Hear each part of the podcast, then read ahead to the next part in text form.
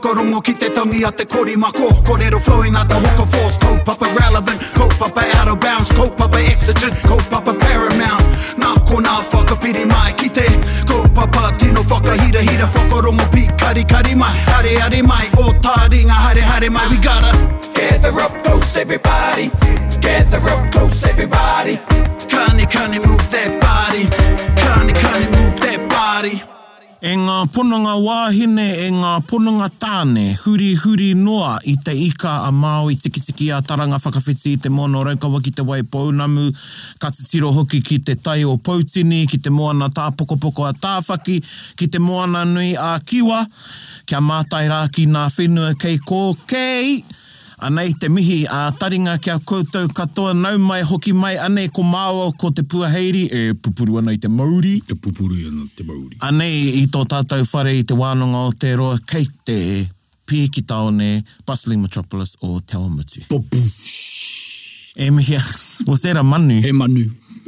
See, I picked that sound. If it had been a staple, it would have been a bit more... Yeah, yeah, less, less bass, Yeah, yeah, more yeah. slapping. And, yeah. I actually suck at bombing. That's right. Yeah. I never was really into it, you know. I'm just, I just like jumping in the water. Anyway, Anyway, maybe he, he, maybe he kōrero te rā tōna wā. Ai, ai, ai, bombing ai. spots. bombing Huri noi spots. Aotearoa. Ai, Yeah. te tikanga bombing, he tikanga tā te bombing. Tika, tika, he tika ngā. Hoi anō, e kōrero anō tērā e hoa ma. Nai mai hoki mai anei uh, kia taringa e mihi nei kia koutou, tēnā koutou, and tēnei te huri ake ki tā tātou manuhiri e te iwi, uh, e wai mari ana taringa i tēnei rā, uh, i tā māua meki i tā tātou manuhiri i tēnei rā, kua hara mai ki te kōrero rero, ki te wānanga, uh, e te tuahine Naomi, tēnā koe. Hei, tēnā kōroa, tēnā koutou. Ai, mihi mai, you know, mihi mai to the 50,000 listeners that are going to be, you know, waiting, Waiting. anticipating. Bated breath, Yes, all the smart on tauranga that's going to flow out ready to download of this this. discussion. Aye. Hoi no, e mihi ana ki a koe te tahine, engari, um, tēnā kōrero mai, ko ai koe, no whea koe. Ai, Uh, tēnā kōrua, tēnā koutou. No pressure, no pressure. 50,000 listeners in a short podcast. Um, what took me oh, close to five, six years of study, just download that in a short podcast. Uh, o, ko e tēnei, he uri tēnei no raukawa. Raukawa ki te kaukaro pā te tere, ngā te uri te hapu, uh, ngā te wehi wehi huki, uh, ko Piki Tūrawa ko Ukaipo ngā marae, ko Naomi Simmons ahau, he māma ahau, ko Korua ki Tamariki, ko Anahira te mātāmua, te kaumātahi puna pakeke, Mm. ko Hene ka rohi rohi te pōtiki, uh, e whauna tau, puna tau. Uh, he kaimahi au i te whare wānanga o Awanui Ārangi. yeah, No, uh, ahau ki whakatāne nai nei, i raro i te maru o Pūtauaki. Uh, ai, koina tāku, that's me.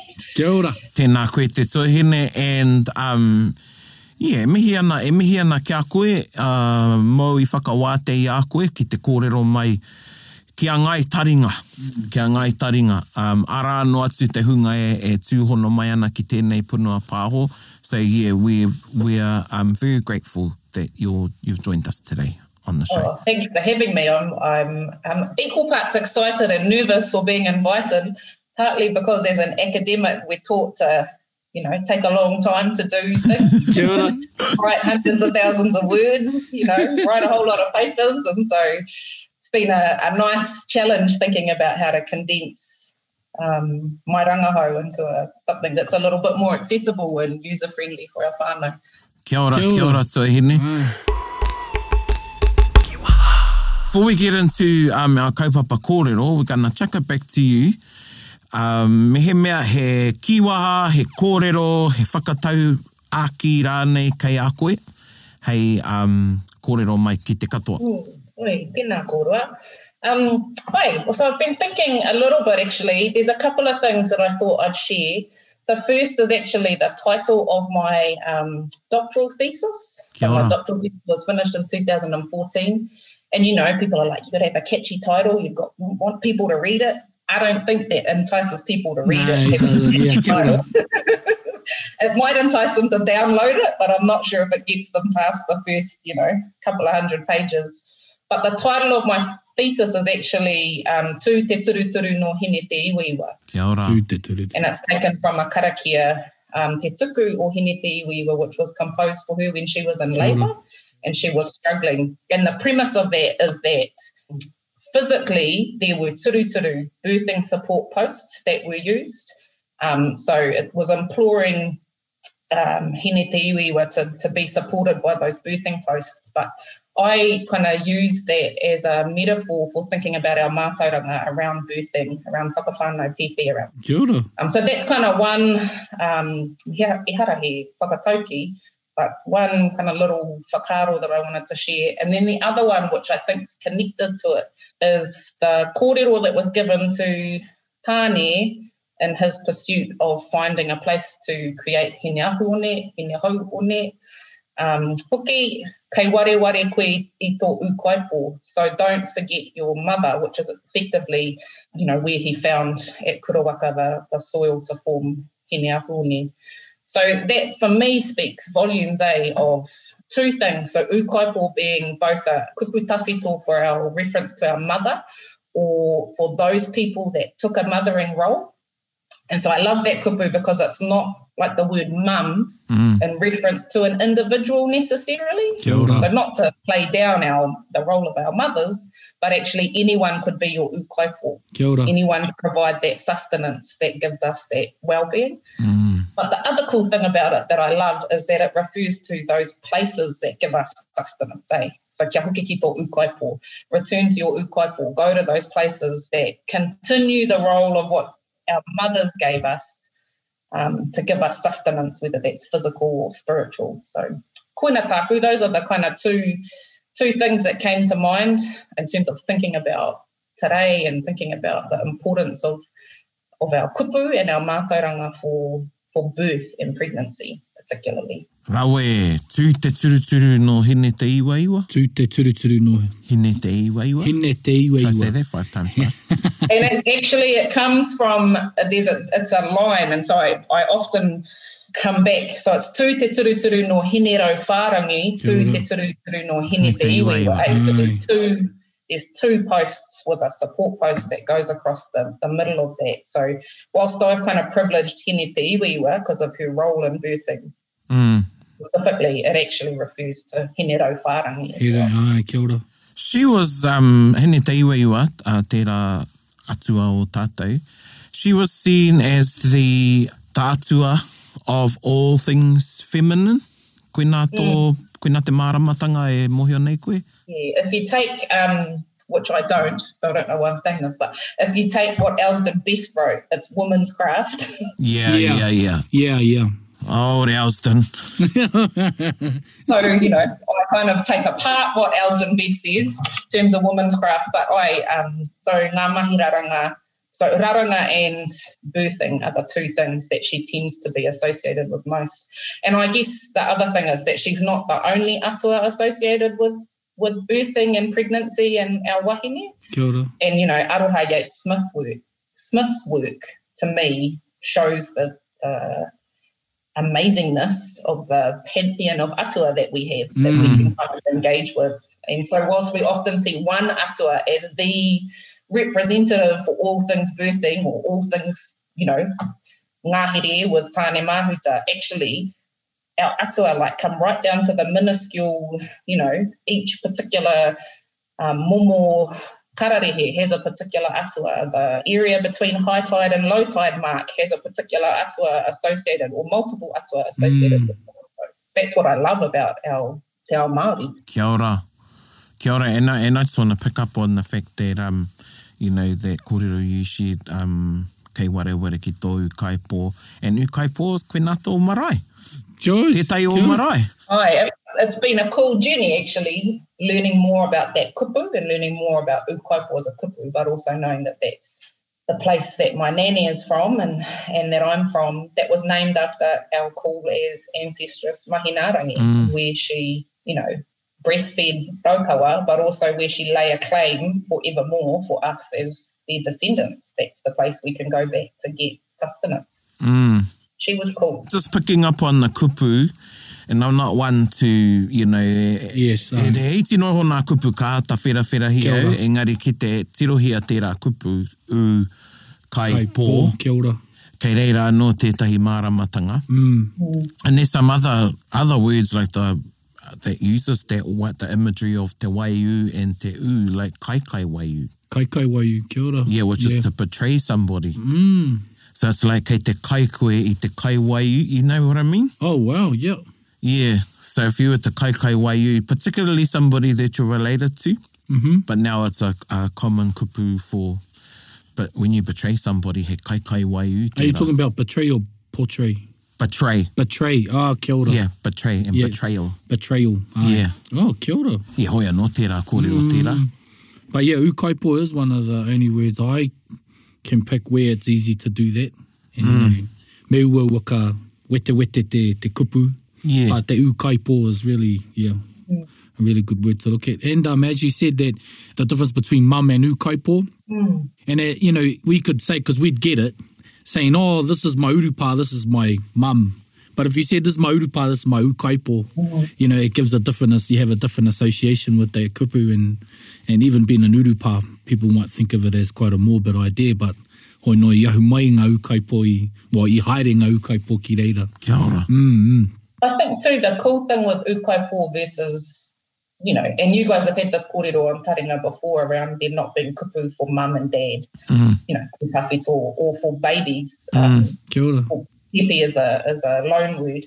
But thinking about the word ukaipo, it does a couple of things. Eh? It tells us how important our mothers are, so how important the process of pregnancy, you know, conception, pregnancy, and birth and mothering are within Te Ao Māori. But it also tells us that that doesn't have to be um, confined to one individual. It can Yeah. be a, it can be a ropu, it can be a grandparent, it can be a father can take on a role of ukaipo, in my mind, from to my perspective, can Mm. take on that role of sustaining their babies at night, right, effectively. Mm. Sustaining, providing sustenance for your children in the wee hours of those, you know, those nights. Those of us who are parents know or who have raised children know how tricky that is, what that role entails. Yeah. Everything happens at that time of the night, doesn't it? Yeah. you know, the fever gets its hottest, you know, yeah, everything. Ka hia kai ake. Ka hia, kai ake, ka huaki, ka Ai. mi rānei te, te moenga,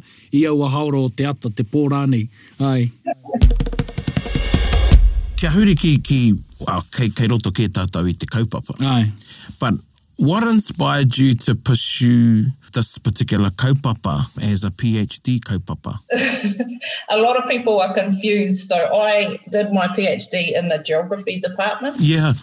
That's my next question. Like my background is geography and environmental planning, my disciplinary background. And it's funny because I don't introduce myself as a geographer or an environmental planner anymore.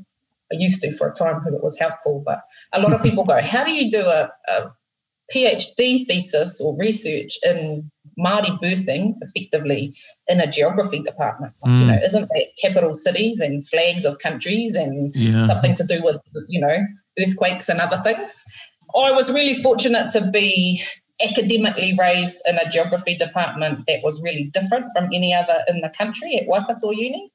And in that geography department, they were really strong on Māori geographies, which was taught by Angeline Greensill, and on feminist geographies, so which was looking at issues around gender um, kind of internationally, um, and then kind of bringing that back to more local stuff. So in my master's thesis, I was mentored by um, Angeline Greensill and then two amazing feminist geographers, Robyn Longhurst and Lynda Johnston, who kind of helped me to bring those two ways of thinking together. And my master's was looking at, I went out, I did my environmental planning degree. I was like, yeah, I'm going to change the world. And I went out and I became an environmental planner at a district council. Kia. And it was like one of the most soul destroying things as a new graduate. I don't even think I was 20, maybe I was 20. I was like, yeah, I'm going to change the world. I've been all about the environment. and I got in there and I was like, oh my goodness, this is like painful. There was never any mention of Papa Tuanuku. You know, it was, yeah, like some 15 years ago when that happened. Mm. We've shifted a bit, not a lot, but a bit. And so I decided to go back and do my master's, and I wanted to understand in my master's what our relationship with Papa Tuanuku is in a contemporary way? You know, like does she inform our everyday actions? What does that look like? Um, and I decided to talk to Māori women. And it was that piece of mahi that led me, because my expectation was all the wahine that I spoke to would talk about papa as papa tuanuku as informing like their environmental actions. Kia ora. recycling, parakori, te mea, te mea, te mea. But actually, they all talked about her informing their role as a mother Mm. and how they felt connected to her when they were hapu or more connected to her when they were hapu. So that's kind of how I processed myself into a PhD is that I wanted to know more about that Rawe. and was just fortunate. Well, no, not fortunate.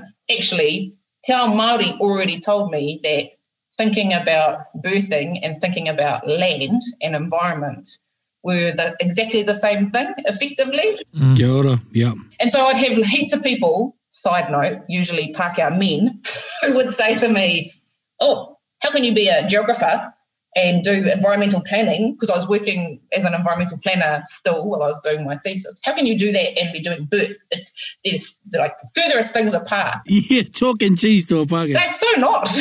They're, for me, exactly one and the same. Whenua ki te whenua, ukai pōko. Kia ora. All of those things tell me that actually our ancestors were geographers, if we look at it that way.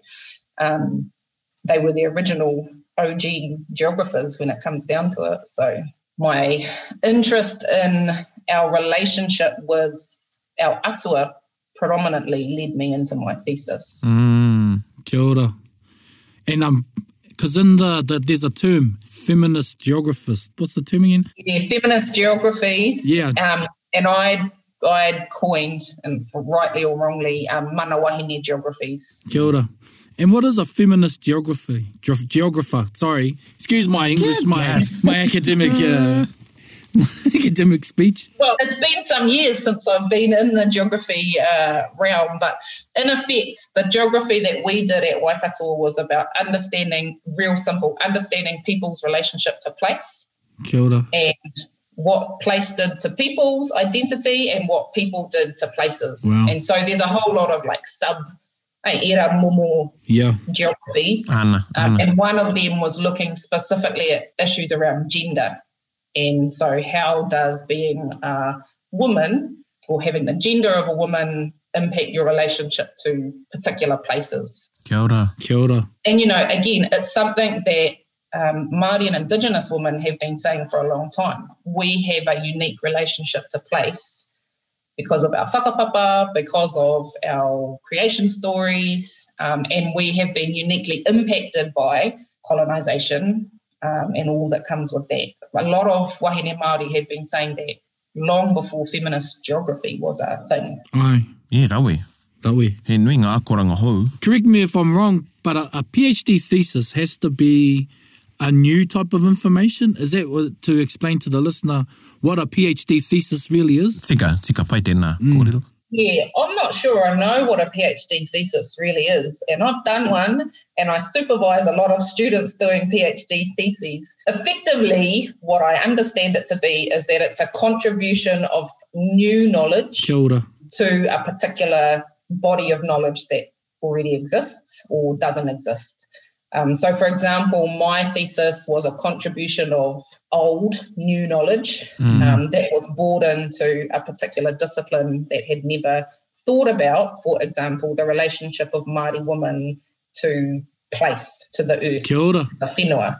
And so while it's not necessarily new for us as Māori, that particular discipline was like so uncertain of what, what to do with it.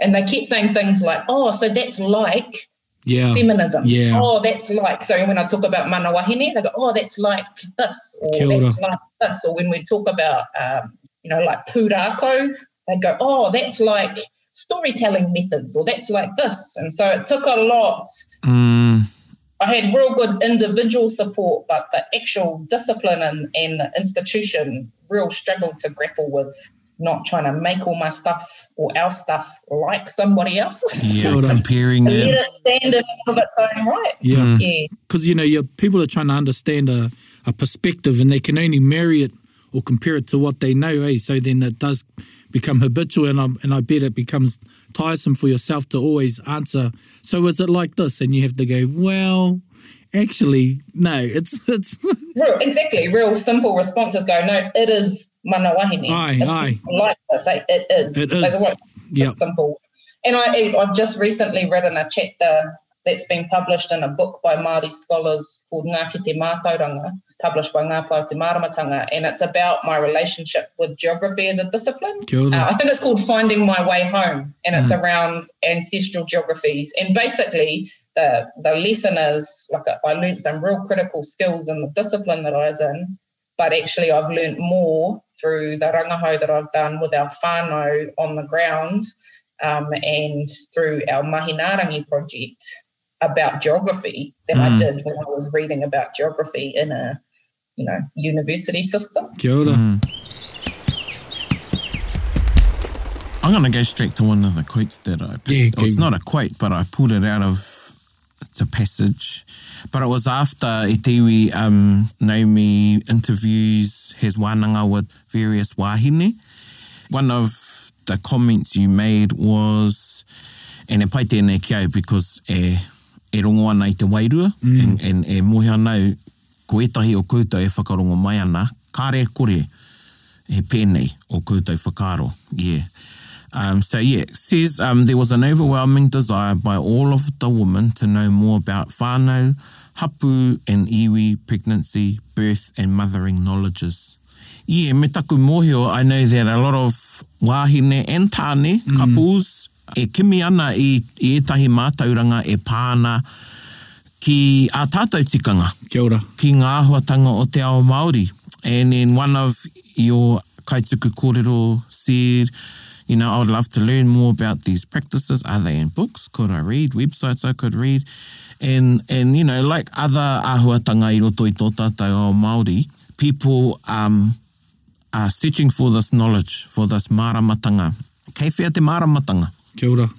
Yeah, kei whea te māramatanga.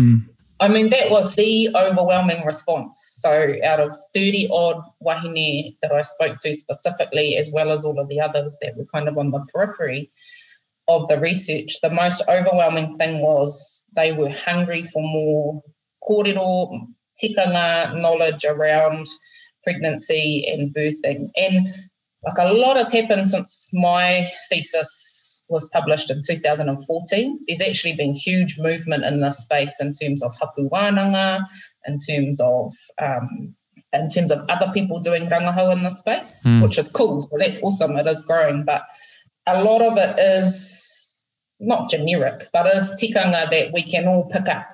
And so a lot of the kōrero around, even around um, women, wahine and whānau, knowing the birth stories of their grandparents. Kia.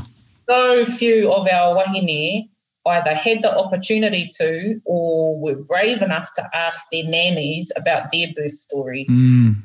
and or to hear their nannies tell them their memories of the birth stories of you know the generation prior and you know it largely was because we were be- taught to believe or our nannies were at least taught to believe that their bodies were shameful and to be looked upon as something that was unclean or all of that stuff that came with colonization and particularly the Christian stuff. You know, and I go back to Elsdon Best. He when he talks about whare tangata, he references it in relation to the Bible and says it's unclean, it's the house of death, it's all of these, you know, he talks about it in such a negative way. Mm. Whereas you read the writings of our tupuna and hear the kōrero around whare tangata, it's the complete opposite. It's empowering, it's beautiful, it demonstrates the importance of wahine. And so when that's been kind of systematically broken down, it's no wonder our whānau weren't talking about birth. Kia ora. They weren't talking about those things. As well, then you get the policies and the hospital systems that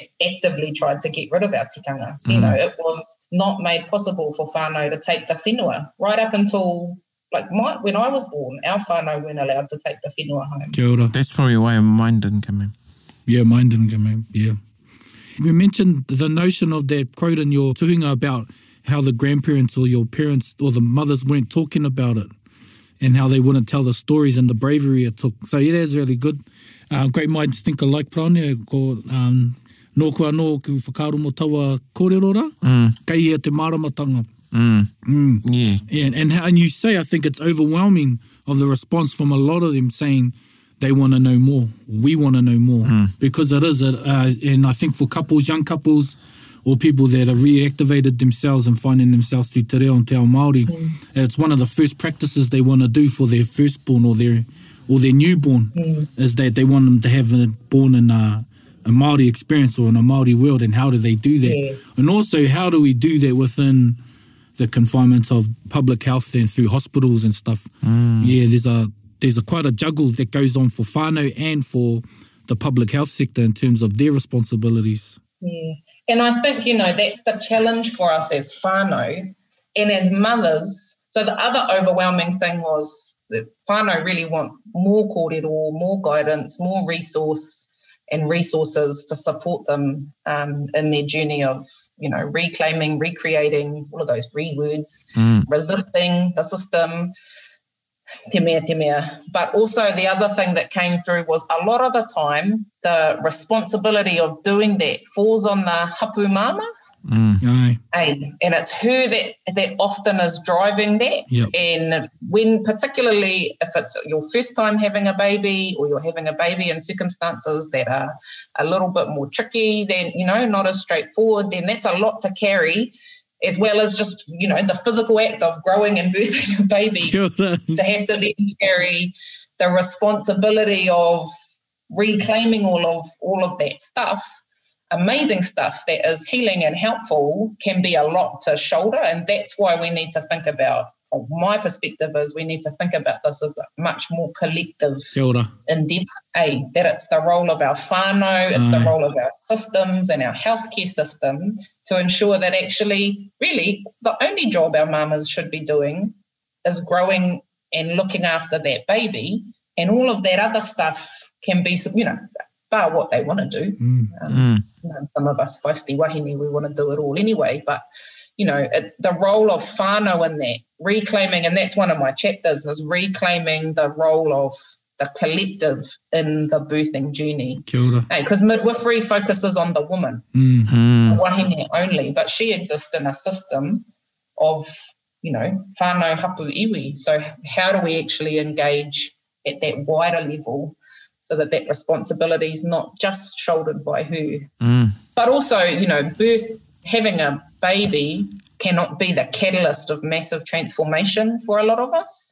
Um, and so a lot of the wahine and whānau that I spoke to hadn't really had much engagement with Te Ao Māori prior to getting hapu. And so that can, that can sometimes be like a starting point of, or a starting point of their journey. And, you know, nine months goes by really quickly when you're just trying to dip your toes into all of that. um, so I think part of it's about how do we actually start that kōrero earlier with our whānau so that they're not trying to cram in to a really short period of time a whole lot of stuff that they think they have to know to birth a Māori baby. Mm, tika. They're birthing a Māori baby, regardless. Regardless, yeah. Hey, that's our whakapapa. So how do we enable them to do that in a way where their environment reflects that, where the language that's spoken around them reflects that, where the processes that they do during pregnancy and birth reflect that? How do we enable that? And it gives, it lends a, a, a relevant perspective of the old saying, it takes a village, doesn't it? Ana. And so, what does that mean in this current concept? Who has to be responsible, or who should be? What are the roles of the whānau? It gives a great um, challenge to us all and creating a generational goal of hopefully having one day where, well, I'm talking about myself now, where my child or my grandchildren are able to give birth in a setting as such, where the whānau has a role, not so much where the men go and wet the head, you know, koina te kōrero i mua rāno, they go wet the head, the mothers go tend for it, and then, yeah, there's a separatism throughout the whānau dynamics as in what they should be doing. Mm. Yeah, and you know, just te te tiro ki te reo, and uh, and I think we've talked about this. And um, you know, I remember when I was a teenager, and I was sort of coming up through the ranks, and uh, kaumātua were having a bit of a side conversation about me, and they were referring, they were they were saying, "Oh, tā tātou te maiti, Oh, yeah. tā tātou te maiti," and at that age, I was like, "I calling they're saying that I belong." I'm their Am I child. adopted? Yeah, yeah.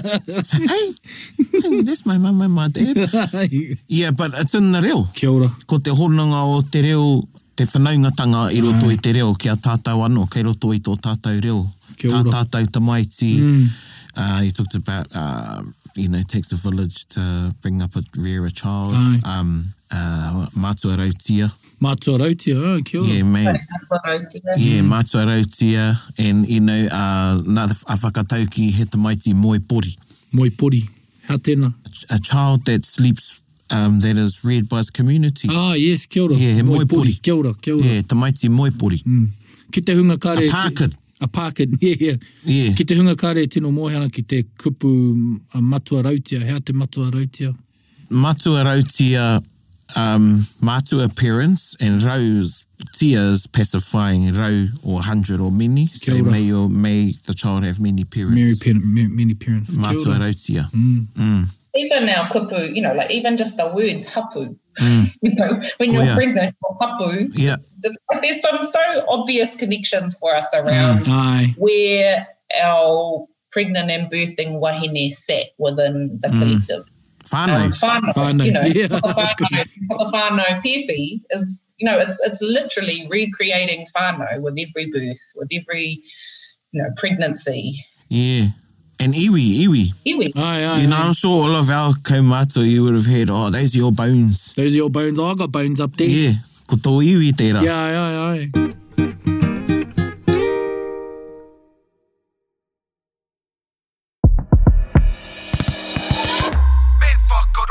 kari kari.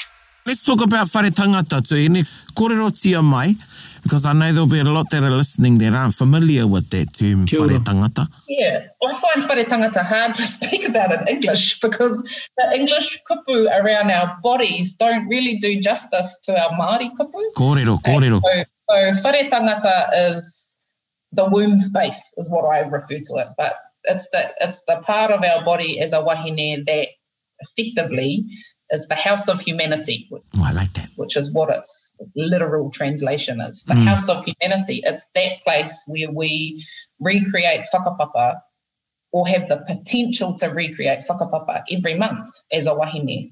And so whare tangata was always something that our tupuna revered. And wahine as whare tangata was always something that our tupuna revered.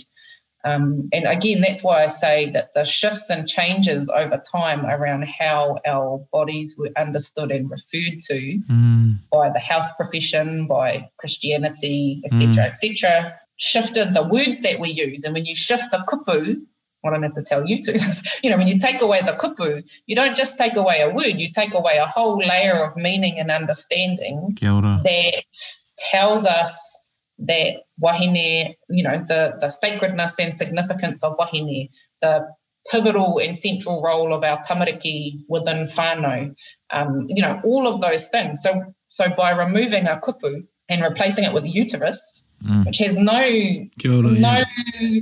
meaning beyond the physical sense, I Mm. guess, unless you go back to the Latin terms. Yeah. You know, every word has a whakapapa, but it doesn't for us.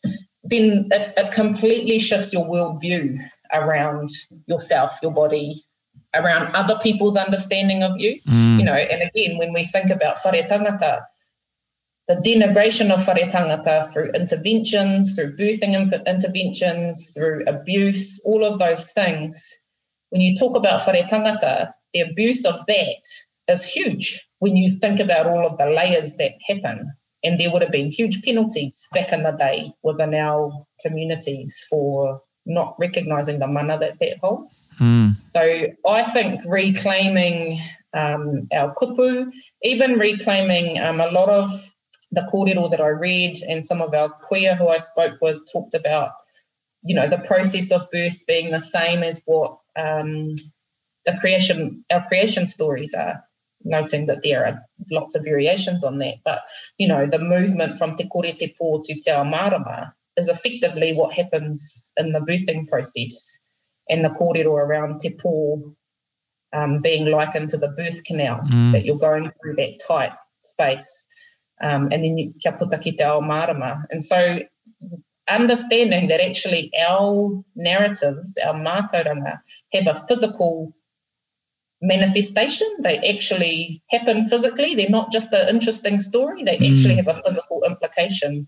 So if we start to think in that way, then it again it teaches us a, a whole lot of things about our tinana, but also about the importance of ourselves in a much bigger picture. Mm. Yeah, you know, I'm reminded of um, tētahi kōrero mo te hāngaitanga o te karanga a te wahine. Ai. ki te whakawhānei tamariki. Mm. And that, you know, that the baby, ia koe pepe ana, ia koe puta mai ana, i te whare tangata, ka rongo kui te au e Oh. uh, tō whaia. Ai, ai, ai. And kui nei tō karanga. Tō karanga tūtai, Tuatahi. yeah, yeah. You know, e karanga ana ki a koe, a Ai. koe i roto i te mama i te ahara. Mm, mm. But yeah, so I'm talking about the, the, the call of the mother as she's in, in pain. Oh, it is a groan from the pit of the soul. Yeah, and, That and you know, so- so- and that's the connection that karanga has on the marae, you know, Kia e wairua tō te karanga, mm. that's why kare pai ki au mā te tāne e Kia karanga. Yep. you know, um, o ia no, he wānanga no Ai, tērā. ai. Um, a kua rā, kua mahi a wana raho. Um, but, you know, so kia koutou e whakarongo ana, I was just talking about the relationship that uh, um, the Pepe has as she or he is coming out into te ao marama and hears the karanga, the wail, the call of, of their mother as, they come, as they're coming out of the whare tangata. And probably internally before before Pepe hits the canal. E hara, Yeah, there's Yeah. an internal karanga. in the ahuru mōwai. A nāhure mōwai, ai, kia ora. Yeah. He, he pai, he pai e rā kōrero mo te whare tangata. Ai, Yeah, kia Māori te whakaaro ki te whare tangata, e ne tika. Yeah. E mana i roto i a tātai kupu. ai, ai. And as you said to Hine, uterus, it's such a, um, it isolates that area. It takes out the whole relation, whereas when you think about whare tangata, there's such a correlation of metaphysical, physical, um, wairua in it. But uterus is so isolated. So yeah, tika tau i tō kōrero mō ngā te māramatanga me te whanaungatanga o te kupu Māori. Mm. Yeah, and you know, it connects us all the way back to, um, you know, there's there's beautiful kōrero about Papa Tuanuku and the separation of her and Ranginui, and that she felt birthing pains just the same as what what Wahine feel in that separation. They, they talk about the birthing pains that she would have felt, and so you know we. When you're deep in that pain, when you're deep doing that karanga, when you are birthing your baby, um, to know that it's connected to something, you know, much bigger than ourselves, but that has happened time and time again. There's a there's a power in that. Oh yeah. Kia ora. I mean, I just want to say, Tanima, if you haven't been or you've yet to experience it, the sound that your partner makes it is, uh, honestly, it just it's it's um so profound. It is like I said, from the pit of the soul. yeah. Um, people liken it to a cow with a low, but it's yeah, you just don't know. You're like, I, man, i, ia wai ne he rereke. So Ai, I've ai. been I've been at four kare anoa māua ki a whiwhi tamariki, but I've been at four um, births mō mo aku um, karanga tamariki, and they were all different. kia ora. Yeah, rereke, engari ko taua au e tonu Ai, um, i te wā e puta mai ana uh, te tamaiti, uh, te pepe. mm, And it, you know, it's it's funny. I was ref- just reflecting on my birth, and I remember my sister had composed a karanga to for my firstborn that she was going to do when baby was coming, and she got overwhelmed with emotion, Aye. probably because. And so to hear, you know, the corridor around the, the noises that I was making that do come from a place you don't even know where, even like where did that come from? yeah, is the is the karanga to our babies. You know, it, it may, you know, for me, I'm like, yeah, actually, that was the first karanga that that baby mm, should Yeah. hear, and that's one of the cool things I think that came through in a lot of the kōrero because I spoke to wahine prior to them having their babies and then after. Um, And so that was quite cool to see the changes that they had or the reflections that they had. And that was one of the things that my children have taught me, but that birth taught me was that a lot of stuff happens in that space that you can't design. you know, you can't, and, and that our babies have a, you know, a mana motuhake about them in terms of Tika. how they're going to be born. Kia. Hey, we think we can control that process and, and set things up, and we can make it a comfortable, safe environment for that to happen. But actually, I think we underestimate the yeah, the autonomy that our babies have to be born in a particular way. Whika When we allow that to happen, eh? when there's interventions and when there's medical necessity and all of that, it's here care. But our babies come into this world how they want to be born. Kia I think a lot of the time. And the ma- the amazing design of the whare tangata, just like you can, yeah, like you said, you can have everything in in the, con- you can try and control it as much as you can, but the whare tangata will do what the whare tangata needs to do. For, pe- for Pepe, yeah, it's uh quite amazing. Ia ora. Tuhine, um, I've got another quote here. And um, Very well researched. I have to say. ka ki koe, what I've found is there's scarcity, a scarcity of resources available through which Māori women can make sense of birth from a manawahine perspective. Mm.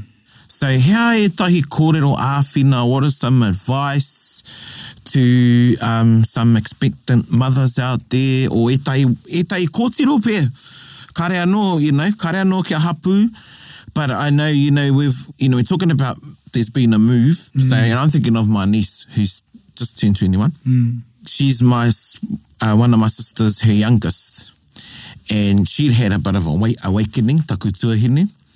So when my niece came along, she wanted to whakahoki te whenua ki te whenua, but we didn't really know Kia ora, what to do. kia ora.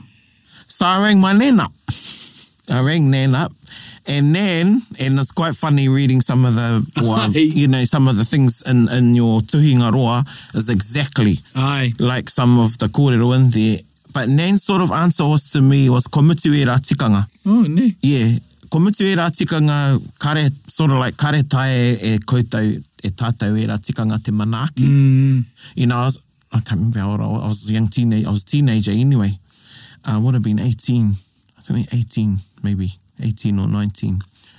And um, yeah, I think she was scared that we couldn't look after the tika, we couldn't do justice to the tikanga. Aye, aye. And I said, oh, come on, Nan. Yeah, you I'll know, do it, I got it, I yeah, got because it. it was that. And she said, ko te mea nui tanu mea ki te whenua. We had ideas of bringing the whenua back. Yeah, yeah. And then, and then I said, just tanu mea ki te kāinga. Ah, yeah. So we ended up having a karakia and burying her whenua out the back of our old whare no turua, which my sister now owns. Oh, kia ora. Yeah, which is, I think, is part of the reason. I don't know if me me kei te whakarongo koe, sister. Maybe why they wanted to hold on to the whare. Ai, kia ora. Yeah. Hoi anō, where, where do they look? Where do, where do they go? What? Heaha? My first piece of advice, and it was the thing that came out from a lot of the wahine that I spoke to in this research and since, and a whole lot of other research projects that I've been involved in, is, is you start talking to your whānau. Mm. Okay? So we start with our own, and you look back through your own whānau history or your whānau whakapapa, and you ask questions of that. And sometimes, you know, the the answers that you find are, you know, exactly what your nanny said. Well, you know, we don't know, or we don't practice that anymore, or we weren't allowed to do that. But there might in that be snippets of things like, oh, well, we remember Nan doing something out the back Kia ora. or something, you know. So there's these snippets or these kind of tiny little pieces of a, of a much bigger puzzle that we may never know all about, but that we can take where that where that exists. And I think where that doesn't exist, I mean, we're in a really fortunate time in many ways because of our access to online resources, access to other people's stories and examples through social media that we can actually ask others that are perhaps not in our whānau but are engaging in that practice. I love seeing young parents and what they're doing um, in terms of reclaiming tikanga around pregnancy and birthing. And, you know, within effectively within one generation, we have been able to reclaim the tikanga of kia hoki te whenua ki te whenua Kia Kia ora. ora. effectively in one generation and that's that's the most obvious one that people go oh yeah well you know we we took the whenua and we returned it home but you you hear people's stories about how they did that and you know they're vast and varied some of them had no idea what to do so froze the whenua and held on to it for a couple of years until they found somebody who could tell them another wahine buried it in a pot plant because she didn't know where. She's like, well, where do I bury it? I know it needs to go in the ground, or the fiddle, but I don't know where. So there's the, all these really interesting ways. One whānau, um, what did they say? They said to me, we're a no-frills whānau, and it's someone's job immediately after that baby is born to make the, I think, five or six hour drive from the Waikato up north to put the whenua in the ground. So there's no visible ritual around it. It's just that's your job. When that baby's born, you drive that whenua and get it in the ground as quickly as possible. Yeah, so that's cool. Aye. So, yeah. Yeah. the diversity, and you know, and other whānau have big whānau days where Aye. all of the babies born in the last six months all come home together and they do it as a, you know, a big whānau celebration and a whānau day. So my um, whakaaro is, you know, I love the beauty of all of those Mhm. different ways of doing things because the intention is the same. Eh? The intention is to uphold the practice of returning the whenua to Papatuanuku um, and connecting that pipi to their ukaipo Mm. or to an ukaipo and understanding, you know, some whānau bury their whenua in the urupa, others have a special rākau that they do that or another area. So it's just, it, it showed to me the beauty of that practice. But there are a whole lot of other ways that whānau were, you know, being uniquely Māori in their birthing experiences. Mm. So a lot of whānau used pounamu and muka to cut and tie the cord, um, but it was not necessarily all of those obvious manifestations of tikanga. Mm. Um, so it was things like karakia, it was things like waiata, it was the naming of their baby. That was a huge one that came through, and you know we see it again in one one or two generations. The power of naming our babies Maori names and engaging with the whole process and tikanga around that. I mean, my friend Jolie's written a whole thesis about Māori names. There's a whole there's a whole lot of rangahau in there. So there's a whole lot of things that whānau are doing. I think that's the important part is that whānau are doing them. It's not it doesn't have to be confined to a resource or a book to say this is what you should do. Actually, whānau are doing it. Ori ori is the other one. Kia ora. I was thinking about ori ori. And I was really purposeful in my research to say that this thesis isn't about saying what traditional birthing practices are, Kia ora. Kia ora. because actually my whole argument in there is that they need to be defined by, you know, our whānau, our hapu, our iwi, that it's not, you know, having this kind of one size fits all means, and a lot of women reflected on that, that they're often left feeling like they fail Mm. Kia oh, well, shit, I had to put it in the freezer. I had to put my whenua in the freezer. Oh, I'm a failure because I didn't return, you know, I didn't Kia ora. do it in a particular way. Or, oh, well, I, I- we only had a plastic clamp. We didn't have muka. Oh, I feel like a failure. You know, so those Kia ideals of having to live up to a particular standard make it equally difficult when the access to that knowledge is really hard Mm. if we were inundated with all of the resource and knowledge and kōrero on this, then yeah, we would think a little bit more around upholding a particular kind of tikanga. But I think whānau are, they really are doing things organically Mm. with the intention, I think, to give their babies the best start. Um, Koina. Kia ora. I, I want to talk about that part of that feeling of failure because it reminds me of the time when our first was born. And you know, uh, i au te tahi mahere, mahere Māori ake nei. I said, I'm going to do a karakia, you're going to sneeze, baby's going to come out, ka tifana mai te uanuku, ah, ka tau mai tētahi pepe, me rau atu te tangi tuatai o takuhua. Oh man, it just went into survival, you know, it was, it just happened, just, it just all went to the focus of mama and Pepe and however it was going to be done. But I remember that getting totally blasted out of the water. It's like, no. So it, it really, it really is something for, for Māori parents and if they have an ideal that they can only prepare but to just um, take care of safety first. And because, you know, taia no taku hoa ka huri mai ki tōna ao Māori. And so because it was new and foreign to her, it wasn't exactly the first thing to worry about. Yeah. So I, I feel for those ones who feel that type of failure in, in that scene. But yeah, uh, yeah.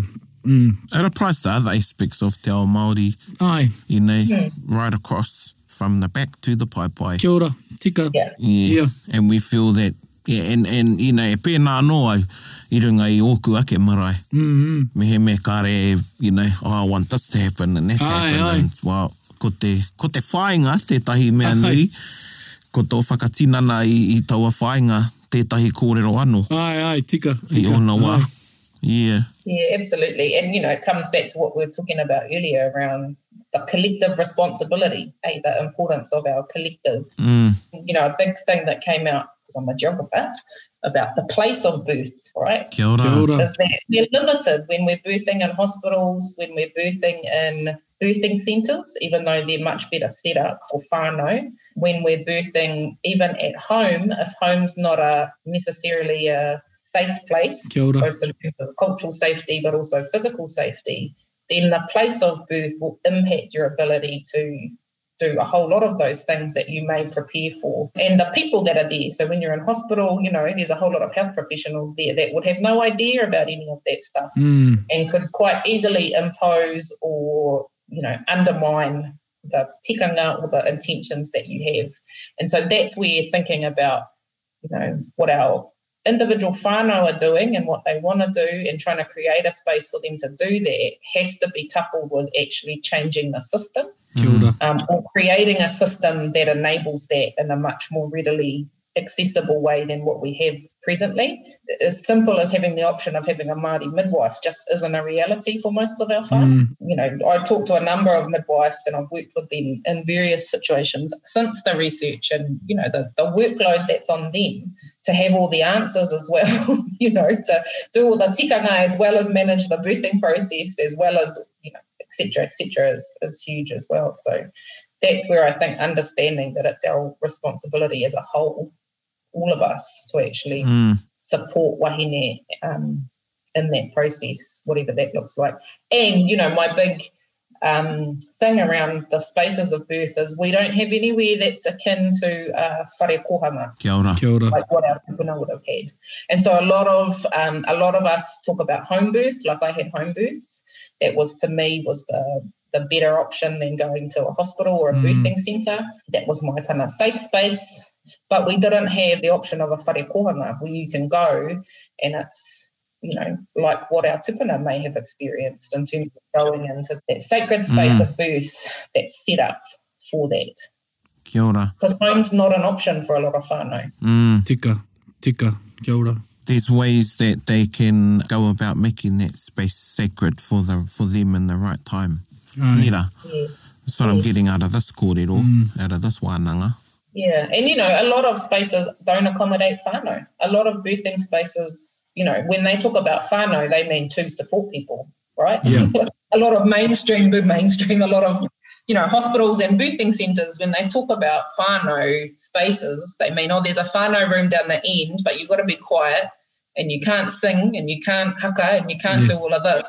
And you can have two support people with Yeah. you in the room. And it's funny, eh? Because one of the wahine in my research, she's she kind of pushed back. She said, you know, just because I'm hapu doesn't mean I want the whole hapu there. So, you know, I, I'm yeah, I'm all for whānau spaces, but I also don't want everyone to feel like they can just come along and be part of it, Tika, tika. Yeah. which I love. I was Yeah. like, oh, you know, there's a reality to that. When we go, oh, yeah, I know, I I don't know, your kids running around. How many of us really want the whole hapu? Kia ora. And then even in those whānau rooms, you're sharing them with other whānau as well, eh? You know, the reality of them. And I've been in a few whānau rooms and some of them are just down in the corner of the hospital and they're a space with, yeah, they're a space. And Yeah. it says whānau room on them. Yeah. Very clinical, very... Very, kia ora. Yeah. Yeah. Yeah. So, you know, creating spaces, whether that's in our home or whether that's our iwi, Mm. um, where whānau can go and they're surrounded by, you know, Hine-te-iwaiwa. They're surrounded, they have access to her karakia, whether they know it or not. You know, there's a whole lot of ways that we could create spaces. Tēnā koe. Gather up close, everybody. So, Hene, I'm going to, um, it's been quite holistic Aye. in giving kōrero uh, and advice out, but I'm going to ask you, and, and by the way, Erica really wanted to be here for this one. Kia ora. Um, as you know, she's just had a pepe, and we've had a couple of um, shows now where we've, as we've had a bit of a pepe focus, te reo o te mama and te reo i te kainga. So yeah, she gives her apologies, and um, yeah, she'd probably have a whole lot of other things she'd want to ask. but uh, what I want to ask is, how how o kōrero ki a mātou ki ngā tāne? Kia ora. He whai. Actually, I was just reflecting on the fact that I'm having this conversation with two tāne. I was too. I was going, this is pretty cool. um, so, yeah, it would have been amazing to have Erica join us and, you know, having a new mama, a mama who's gone through that relatively recently. Um, although, funny story, sideline, funny story is when I was doing my rangahau so, you know, when you're doing research, you have to put some parameters on it. And my supervisors and I talked, and so I said I'd do research with first time mothers, right? So then that way I don't not talking to the whole world about it. So first time Māori mothers, and I went to this hui, and there was a kuia there who must have been in her late seventies, and she said to she said to me, "Oh, what's your rangahau about?" I told her. She goes, "Oh, good, you can come and interview me." And I was like, I don't know what I said, but I remember thinking, oh man, how do I tell this kuia that I, you know, I'm talking to first time mothers and I'm, you know, she's not in the Yeah. Yeah. the sample study and what do I, you know, I don't, so I don't know what I said to her. I can't remember what I said to her, but she kind of whipped her head around with this look on her face that only a kuia can give. And she said, I was a first time mother once, you can interview me. And so that to me really snapped me out of this idea Mm. Again, and it comes back to what we've talked about is with ukaipo, is that it's only, you know, that by limiting ourselves or limiting myself in that instance to only talking to first time mothers, I was missing a whole piece of the story, this whole intergenerational kōrero that was Kia coming. ora. And so in the end, I had to change my whole research design, which is why we had wānanga. Mm. So those wānanga were open to anyone. We had tamariki there, we had um, kuia, we had one whānau that had four generations that were there. We had tāne, only two, and they spent most of their time cooking and the kota doing our cooking. Um, and they were very careful about the kind of contribution that they made around birthing stories. But, you know, that brings me around to the fact and, and reiterates the point that these, our births are, they occur within whānau right? They occur between father and a mother, regardless of what that relationship looks like, or a man and a woman, um, that the whakapapa of that child eh, is māreikura, whatukura.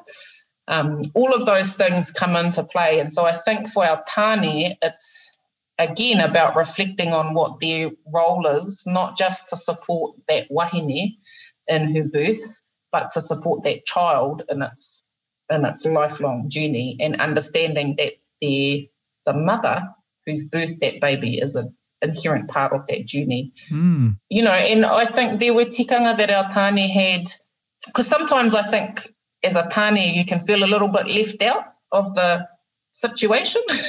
You're probably grateful for that at parts of the birthing process. But you know, like I, I've had quite a few tāne reflect and say, "Oh, well, we you know, there was nothing we could do physically Mm. uh, be there or you know be a be a po i guess but there's a whole lot of other things that that tane can step up to um, and i'm not just talking about partners I'm talking about brothers i'm talking about fathers so you know for me personally it was the girl's dad and my dad whose job it was to take the whenua back to the marae so I didn't have to worry about that. I just went, cool, it's going. They left. They went and did that role, and that was something special between them. I don't, you know, I don't really know what they did or what happened for that. I just know that it was taken care of for me, and so I think there are opportunities for our tāne to think about things like composing karakia to, to support with the naming of that child if if that's something that that whānau are, are happy to do. Um, there's a whole range of things that they can support with, which I guess goes back to that point of taking the responsibility off that sole wahine who's carrying that baby, Mm. Kia ora. Not doing it without her, Anna, ana. Yeah, not coming go. in and going, here's the name of the baby, but actually, and, and it's the, the other thing that's come through in research that I've done since this one is actually the postnatal period is as important Kia as the pregnancy and birth. So those first um, six weeks, 12 weeks, six months post baby are as important for those wahine to have solid support systems around them. And you know, so many other cultures around the world, you know, there, there are other cultures around the world where the wahine doesn't do anything for the first 40 days Kia ora. After giving birth to their baby, apart from feeding that baby and caring for that baby. So she doesn't do washing, she doesn't cook any meals, everything gets brought to her. And, you know, and I... Kei te rongo koutou, kei te rongo Yeah, koutou, tāne mā. I'm going to make an Uber Eats and tell them to. and, and if you think about other mammals, you know, that those babies, they, they, they, there's a whole lot of stuff in midwifery talk around the fourth trimester that actually when our babies come out, hmm. they're still dependent on us, unlike other animals. Hey, so when a cow's born, I don't know what, I'm not comparing us to a cow, but when a cow's born, it's up on its feet and it can effectively fend for itself. Yeah, Hey, but our babies can't for quite a long period of time. So Aye. kia ora. and I think back again to whare kohanga that there was a time period that our wahine and babies stayed in that whare kohanga mm. before they came back into everyday life, before they came back into the mm. realities of. And I think we've forgotten because so there's some kōrero in my thesis around my nan who everyone says, oh, you know, birth's not a big thing for Māori women. They just do it and then they carry on mm. right? But actually, if you go back further, there was a period of time when we were cared for in a particular way, where the responsibilities of everyday life weren't necessarily put on us. And so a lot of people have taken that, oh, you know, Māori women are awesome. They can they give birth and they just carry on. My nan, you know, there's stories of her being out in the mara, she goes in and gives birth and then she carries on. Yeah. But actually, so, yeah. if those stories serve us very well because there's just an assumption, particularly in the kind of life that we live now, Mm. that you know. And I was thinking about poor Erica still working and her new baby. I was like, there's this, this assumption that we just carry on, but actually, a lot of cultures around the world have a postpartum period Mm. where wahine are cared for as well, if not better, than through the birthing process. Mm. Tika tau aye. I'm keen on claiming that.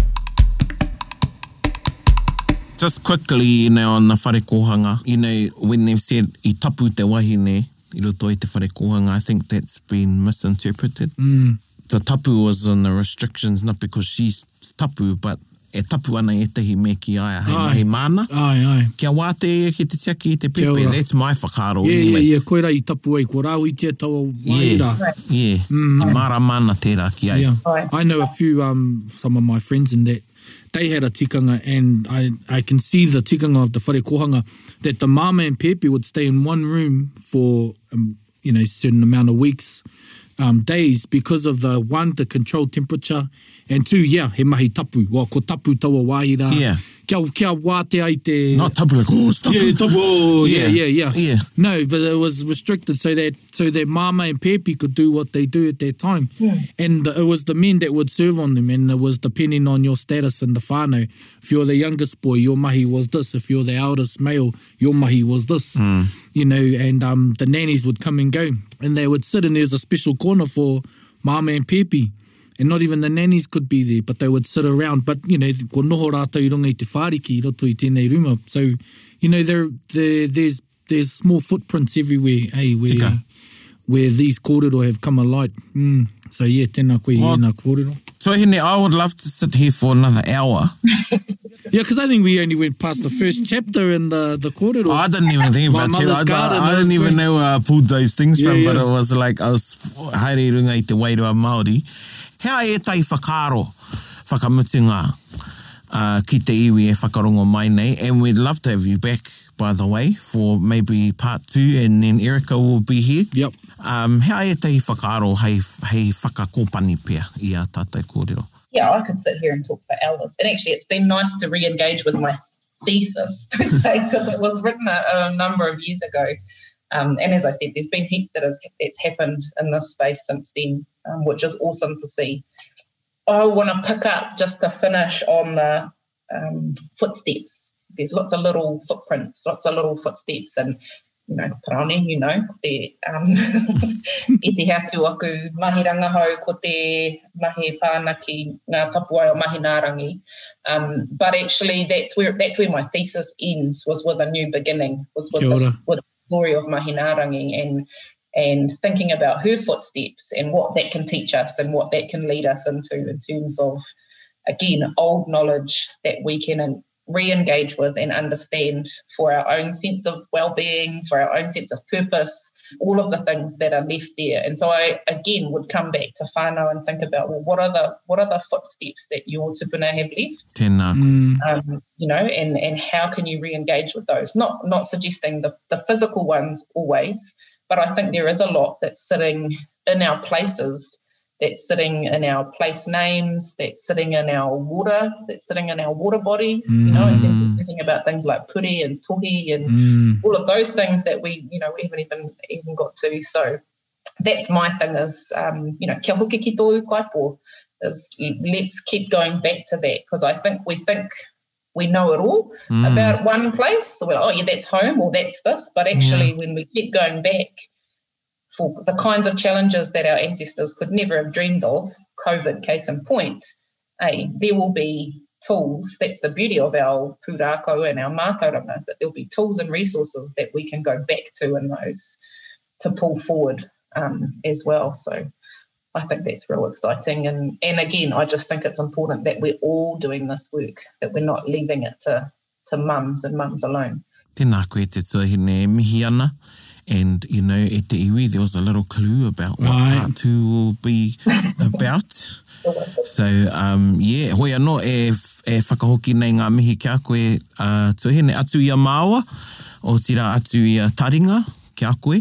Me o, me o whaia, uh, me o kuia, uh, me o mātua tūpuna i te mea e whakatinana hi ana rātau i roto i a koe. Kia ora. Nō reira, tēnā koe. Tēnā koe e whakaora nei, e whakahihiri nei i enei taonga, i enei mātauranga. Uh, nā tātou, nā o tātou mātua tūpuna kia noho tonu ai roto i te ao mārama, uh, kia e noho i te pō. Hey, Nō i re mihi ana kia koe. ai, ai.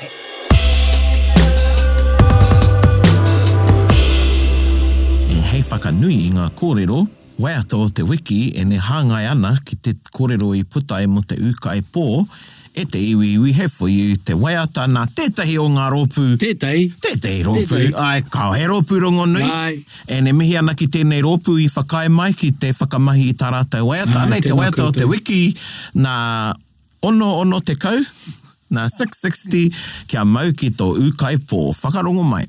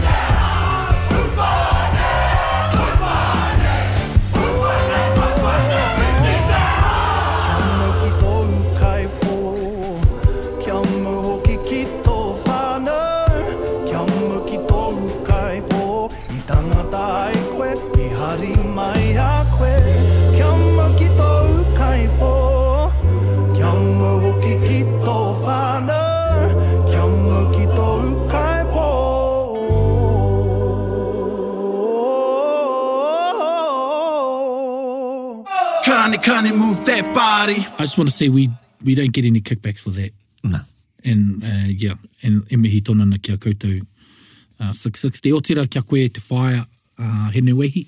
Ana. Ia, mō whakai mai kia whakamahi uh, whakatairanga rānei tēnei waiata rongo nui. Honga, hoino ko rongo nui ake ai ni nei ko whakamauri tia.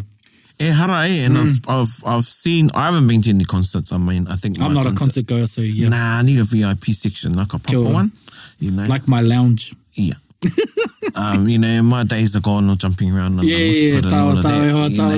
tawa. I won't say I've aged, I say I've matured. Ah, yeah, wisdom, wisdom. Yeah, but man, it goes off eh, when, when that waiata comes on. Yeah, man. They, I think the first crowd they played to, and I could be wrong, was not long after the release, and um, they played that waiata at the um, Māori Music Awards Tika. at Irotoia Kahungunu. Aye. And I think they freaked out because everybody already knew the kupuri. Yeah, yeah. And everybody was jamming, you know, and yeah, mihi ana, kia, e mihi ana hoki kia ngā tūmanako Aye. who have been front on the stage with them. Oh, che. Like, it's been really cool. Mm. Like, etahi, you know, kau e pāpauri mai, but etahi o ngā mai haka can be a bit cheesy, Yes, I think, tika tai. corny, but no, very, Yeah. tēnā koutou ngā I tūmanako. kounga, i kounga ai. Āna e ki te ana, te take mm. koe koutou. Hea te take I koutou ngā, koutou ngā, ki- yeah, yeah, e ara, e ara. e ara. So yeah, but yeah, e, e tautoko ana i o mihi e, e mara kia, kia 660 uh, me hinewihi. Ai, ai. Yeah, me koutou 660, thank you, because, um, and not taking away from our kaupapa, but, you know, it has reinvigorated Ai. ki oku nei whakaro, inspired people Ai. to write and other bands. Yes, kia ora. Yes, ki te whai, people, te yeah. tauira, and that whole, that whole album actually waiata Māori, and it was a fitting waiata hei whakakapi ngā Tika, kōrero. tika, kia mau ki tō ukaipo. Yeah, mm. kia mau ki tō ukaipo. Um, so, tū te turuturu o hene te iwa iwa. Ai, Kei ware ware ki tō ki tō ukaipo. ukaipo, kia ora. And, um, yeah, e mihi ana kia koutou i te iwi, ka mātou i tēnā ka waiho ngā kōrero whakakapi mm. uh, i roto i te, i, i o koutou huritau. Kia ora. Yeah, because e nui nā kōrero me huritau. Kāre kore ka puta mai e tahi atu pātai, tēnā pātai mai, Yeah. ki tā mātou whārangi, puka, pukamata, whārangi pukamata. Ai, kia whai wāhi atu ki te āta whakawhera-whera āta whakaututu i ngā kōrero. Ana. Mm. Me, ngā, me ngā mihi anō ki kia koe e te tuahine. Ai, um, doctor. Doctor. And you went like I say that, but Dr. Naomi Simmons. And I see your middle name is Beth. Ai, kia ora. Tēnā koe, koe noi mihi ana. Kia koe te katoa e te iwi, tēnā koutou hei kona mai. Hei kona. Bit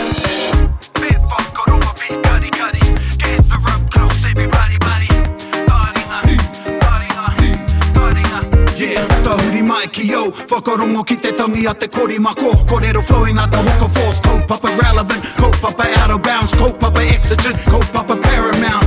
Nā kona whakapiri mai ki te Kaupapa tino whakahira hira Whakarongo pi kari kari mai Hare hare mai, o taringa hare hare mai. We gotta gather up close everybody. Gather up close everybody.